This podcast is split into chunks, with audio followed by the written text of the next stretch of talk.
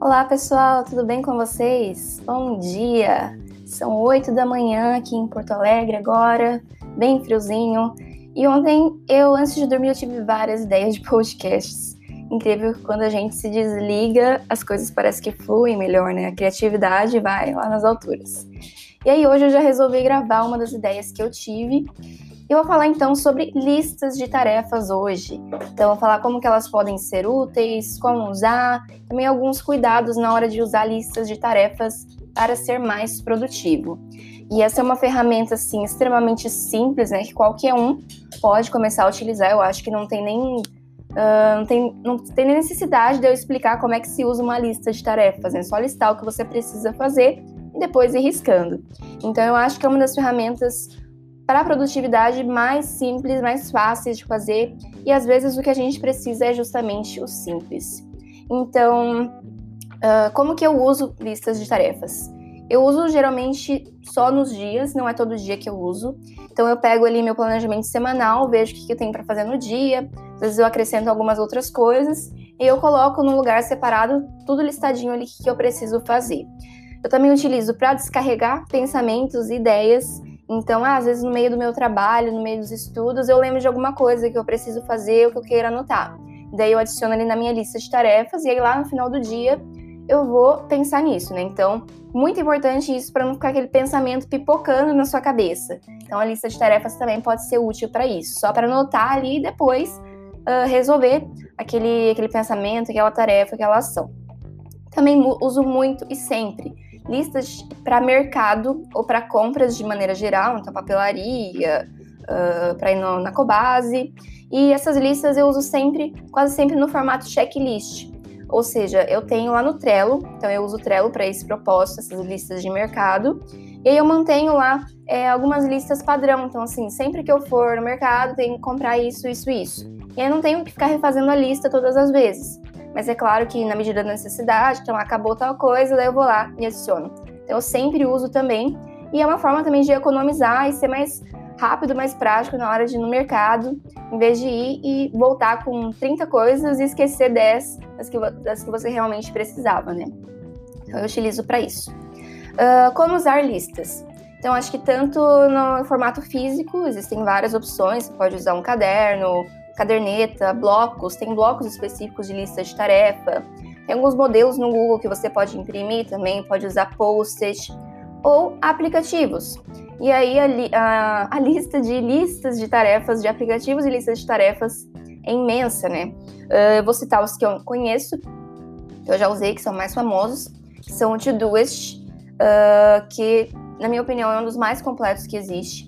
Tem o Wunderlist, que agora é o Microsoft To Do, também é bem conhecido. O próprio Trello, que eu já comentei aqui, pode ser utilizado para listas de tarefas, mas eu acho que já ele, ele é complexo demais para usar só como listas de tarefas. Eu acho que a gente pode integrar isso no Trello, mas ele não seria exclusivo para isso. Tem também o Google Tasks, e aí você pode usar tanto o aplicativo separado quanto no navegador do Google Calendário, Google Agenda, também tem o Google Tasks que você vai listando ali tarefas para serem feitas em determinada data. acho bem legal também para não ter que ficar usando vários é, aplicativos ou vários recursos diferentes. Então, assim, só se você digitar lá na, na loja de aplicativos lista de tarefas, vai aparecer uma infinidade. Mas, assim, eu acho que a principal vantagem do uso das listas é justamente a praticidade. Então não adianta ficar procurando o aplicativo mais completo, que pode ser que, é, que acabe tendo assim um efeito contrário do que você busca, né? E alguns cuidados então com as listas de tarefas. Uh, cuidado com listas de tarefas enormes, porque isso é um perigo para procrastinação. Que você vê aquele negócio enorme, um monte de coisa para fazer, seu cérebro não gosta disso e aí você tende a procrastinar mais. Então, se esse é o seu caso, se você está com uma lista enorme de coisas para fazer e não está conseguindo começar, reescreve essa lista em uma outra com só três tarefas. Três é um número legal aí, é, acho que é até meio arbitrário, mas é um número que seu cérebro consegue lidar bem. Uh, e reescreve essa lista então com três daqueles itens, os mais importantes ou os mais fáceis para começar, e começa aí com essa lista de três tarefas. A hora que terminar, vai acrescentando os outros itens. Então, cuidado com isso. Uh, eu acho legal também riscar os itens que estão sendo feitos, porque isso é uma forma de gratificação imediata, por incrível que pareça. E aí o seu cérebro entende isso como uma recompensa e vai querer continuar fazendo as coisas que estão ali na, na sua lista de tarefas. Isso é bem legal também. Uh, eu acho que a maioria das pessoas já passou por isso de, de sentir um certo prazer né, na hora que vai tirando as coisas da lista de tarefas. Então, risquem os itens feitos para fornecer aí mais um, uma motivação, um impulsionamento para continuar fazendo. Outra questão é não deixar que a sua lista seja seu único recurso de planejamento. Uh, por que, que eu falo isso? Se você trabalha só com as listas de tarefas, uh, você pode acabar trabalhando só em função das urgências, das coisas que surgem na última hora e aí você anota ali que precisa fazer, e você perde a visão do todo, perde a visão dos seus objetivos. Então, eu acho que tem que ter, as pessoas têm que ter muito cuidado com isso, porque senão o seu dia vira só um, vira só essa lista de tarefas, né? E aí, se você não cumpriu todos esses itens, você já fica frustrado e se esquece de pensar, não, mas será que eu trabalhei no que realmente importa, nos meus, nos meus blá, blá, blá, nos meus objetivos, nas minhas metas? Então, muito cuidado com isso. Eu acho legal ter uh, essa relação entre a lista de tarefas e as suas metas para não se perder aí só em urgências e acabar deixando que a lista de tarefas se torne o seu conceito de produtividade. Até essa foi uma reflexão que eu entrei mais quando eu li o livro do Primeiro Mais Importante, do Stephen Covey, que ele fala que as listas de tarefas, elas são um método de organização, de produtividade de primeira geração. Então, o que acontece? Você uh, foca ali só no que você precisa fazer no, no momento, nas urgências, mas não tem essa visão do todo dos seus objetivos. Então, isso uh, eu acho que não combina com o conceito de produtividade que eu tento passar aqui, que é fazer o que você tem vontade, as coisas que te completam, que te preenchem, que te tornam melhor.